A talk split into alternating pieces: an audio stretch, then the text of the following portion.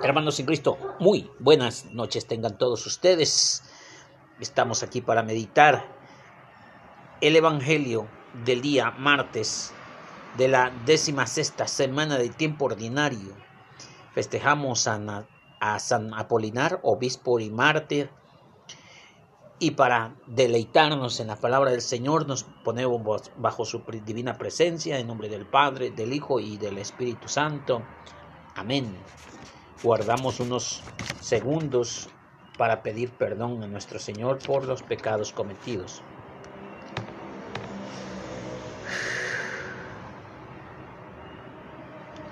Decimos todos juntos, yo confieso ante Dios Padre Todopoderoso y ante ustedes hermanos que he pecado mucho de pensamiento, palabra, obra y omisión por mi culpa, por mi culpa, por mi grande culpa. Por eso ruego a Santa María, siempre Virgen, a los ángeles, a los santos, y ante ustedes, hermanos, que intercedan a mí ante Dios nuestro Señor. Escuchemos la palabra del Señor.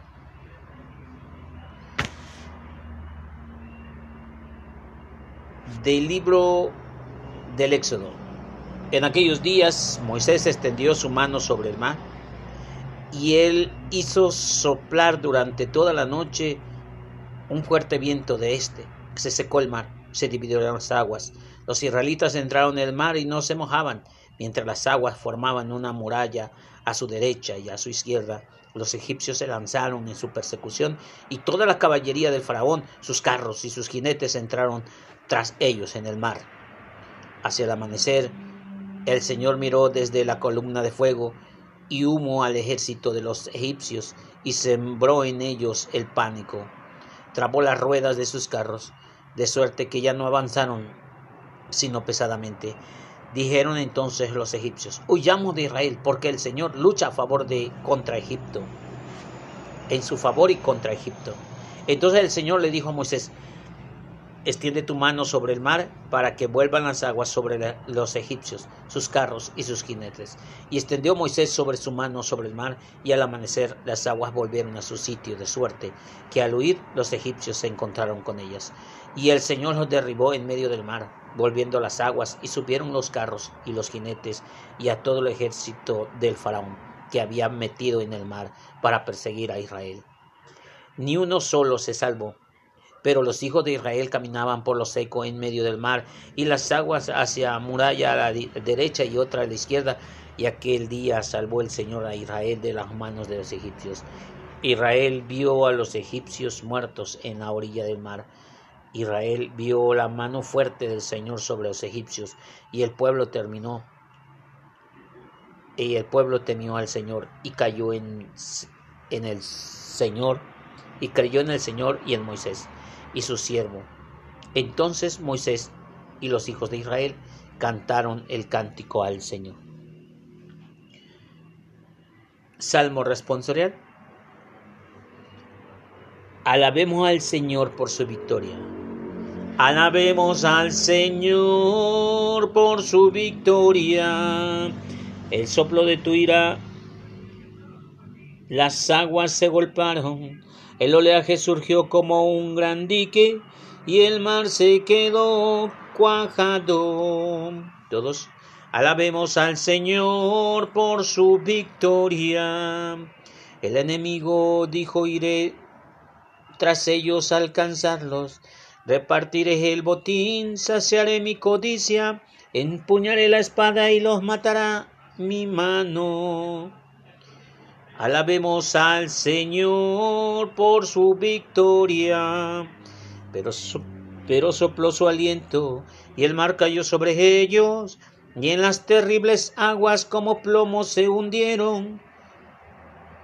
Entendiste tu extendiste tu diestra y se los tragó la tierra. Alabemos al Señor por su victoria.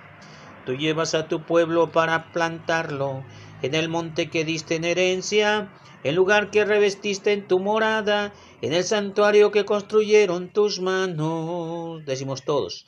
Alabemos al Señor por su victoria. El que ama cumplirá mi palabra, dice el Señor, y mi Padre lo amará y vendremos. Aleluya, aleluya, aleluya. Aleluya, aleluya, aleluya. Del Santo Evangelio según San Mateo. Gloria a ti, Señor Jesús. En aquel tiempo Jesús estaba hablando a la muchedumbre cuando su madre y sus parientes se acercaron y trataron de hablar con él. Le dijeron entonces a Jesús, oye, allá afuera está tu madre y tú y tus hermanos. Quieren hablar contigo. Pero él respondió, el que al que se lo decía, ¿quién es mi padre y quiénes son mis hermanos? Y señalando con una mano a sus discípulos, dijo, estos son mi padre y mis hermanos, mi madre y mis hermanos. Pues todo el que cumple la voluntad de mi padre, que está en los cielos, ese es mi hermano, mi, mi hermana y mi madre. Palabra del Señor, gloria a ti, Señor Jesús. Hermanos míos, encontramos aquí en el Evangelio un gran dilema un dilema para la nueva generación de creyentes. Y cuando digo nueva generación de creyentes, no me refiero a esta a aquellas etapas del siglo XVI, sino de verdad a las nuevas generaciones que han iniciado en el año 1900, 1920, 1950, en el 86 que empezaron unos y otros que han ido creyendo en la palabra de Dios, pero de una manera distorsionada, muy diferente al Evangelio de los primeros siglos. Aunque se basen en la palabra, he ahí el gran problema. Uno de los motivos por el cual yo estoy aquí platicando con ustedes es precisamente para que entendamos algunas cosas que nos sorprende el Evangelio y que pocos tenemos la valentía, la sagacidad para decir las cosas tal como son, sin que tenga que ver alguna ganancia o algún eh, alguna favorecer a alguien. Yo, como ustedes, busco la verdad que es el Evangelio mismo. Todo aquel malentendido, distorsión o mentira tiene que sucumbir ante la presencia del Señor. ¿Por qué digo esto? Porque hay muchos hermanos actuales, yo les llamo eh, cristianos, pseudo cristianos, nuevarianos, porque, híjole, la verdad es que han confundido todo, que tratan de confundir a los demás y los engañan bien fácil. ¿eh? Aquí el Evangelio nos dice, allá afuera está tu madre y tus hermanos y quieren hablar contigo. Y con esta cita bíblica del Evangelio de San Mateo capítulo 12, versos del 46 al 40, pretenden tumbar o, eh, pues no les gusta la palabra a ellos, protestar en contra de una de las grandes verdades explícitas en la Biblia, la virginidad de Mamita María. ¿Ven cómo dan la vuelta? Ni siquiera están hablando de Mamita María, pero ahora resulta que allá afuera está tu madre y tus hermanos, y por la palabra hermanos, ellos van directamente y atentan directamente contra la virginidad de María. Entonces dirán, mm, la doctrina de la iglesia está equivocada. La iglesia católica les dicen que María siempre fue virgen y no es cierto. El Evangelio de San Mateo capítulo 12 versos 46 al 50 está diciendo que hay una mujer y tiene más hijos. Jesús tuvo más hermanos, aquí los tienen. Esto es lo que dice. Ellos entienden esto o quieren entender eso o estas citas bíblicas las sacan a relucir para que ellos mismos autonombren a la iglesia como la ramera, la blasfema, la que dice una cosa por otra, pero en realidad son ellos los que no han entendido el mensaje, pues este mensaje no es de ahora, no es de nosotros, ni siquiera lo acabo de decir yo, de lo que yo en cuanto a mí respecta, solo repito algo de lo que me acuerdo de tanto mensaje, de la fuente de la verdad que fluye de la Iglesia católica porque es ungida por el Espíritu Santo. Y esa de las grandes verdades es que hermanos de Jesús no quiere decir que son hijos de María. La palabra hermanos en hebreo legítimo eh, tiene otro significado. Ese es el gran problema. En la actualidad queremos darle el sentido auténtico del presente con la mentalidad del pasado. Tenemos que remitirnos al pasado para entender y saborear el pasado, pero también para entender el presente. Pero no podemos juzgar al pasado con el presente, pues es otra mentalidad.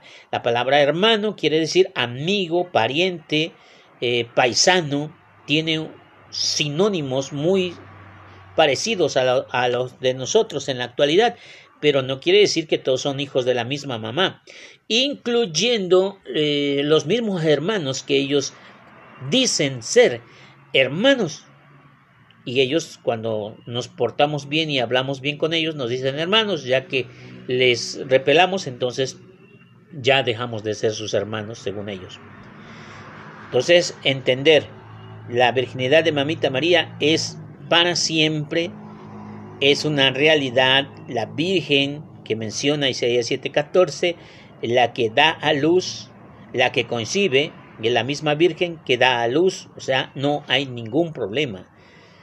Y la Virgen se llama María, la Virgen, dice el Evangelio de San Lucas 1.27. No dice la que va a ser la mujer que luego ya va a dejar de ser virgen no entienden la palabra del Señor, qué lentos son para meditar lo que Dios dice a través de su Espíritu, solo para denigrar, fíjense, utilizan esto para denigrar a la iglesia, con toda la mala intención para, para derrumbarla. Pero dice la palabra del Señor, Mateo 16, 18, 19, 20, y los poderes del infierno no prevalecerán sobre ella. Ahora a qué se refiere Jesús. Realmente, ¿de qué quiere? El mensaje está mucho más grande que una blasfemia que pretenden anunciar los hermanos. El Evangelio es por otro lado. El Evangelio dice, mi madre y mis... ¿Quién es mi madre y quiénes son mis hermanos? Señalando con la mano a sus discípulos, dijo, estos son mis mi madre y mis hermanos. Todo el que cumple la voluntad de mi Padre en, que está en los cielos es mi hermano y es mi hermana y es mi madre. Es decir, que Dios mismo, Jesús mismo, está anteponiendo a la familia de carne a la familia carnal por la familia espiritual. Sabemos que hay diferentes familias.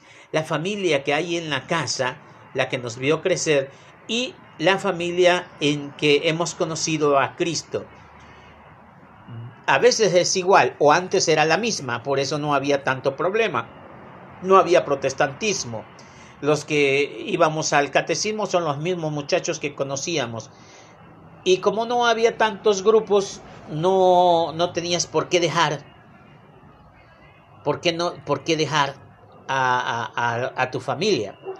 Sin embargo, ahora con la entrada de estos nuevarianos, estos nuevos creyentes que todo lo discuten y que todos ellos creen que tienen mucha verdad, ahora empieza una especie de división y ahora sí, ya hay muchos grupos. Y ahora podemos decir que hay diferentes familias y que autos se nombran cristianos, pero en realidad son los mismos católicos que salieron resentidos o son un grupo que ya ni siquiera fueron católicos en su, en su ya tras generación, ya son bisnietos y tataranietos de los que fueron católicos aquí en México, que dice la Carta Magna que nos rige en la Constitución, eh, en la firma de la independencia, dice que México tendría que ser católico todos.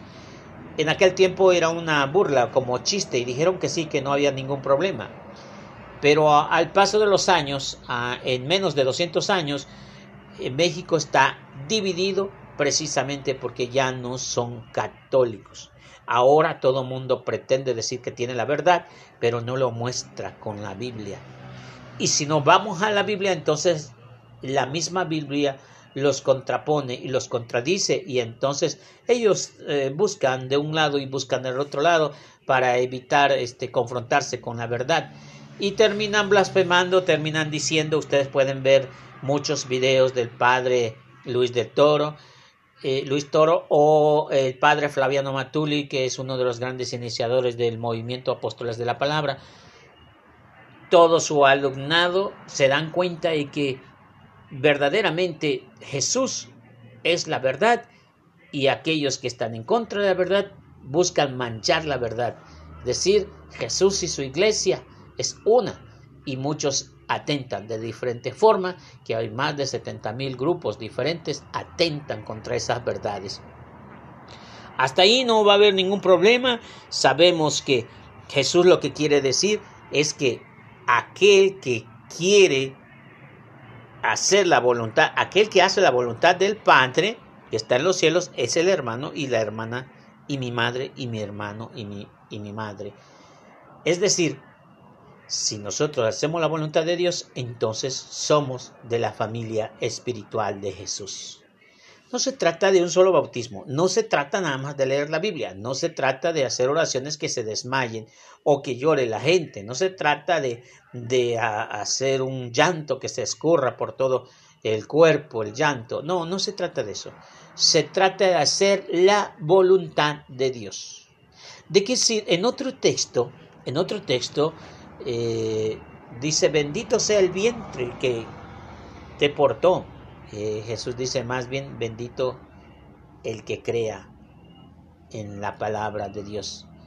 ¿Por qué? Porque Jesús es el verbo, Jesús es la palabra. Y si Él viene y nadie lo acepta, y si Él viene y cada quien hace lo que quiere, no, no, no, no, no. Más bien bendito el que crea. Bendito el que crea. Bendito el que crea. Y aquí es igual.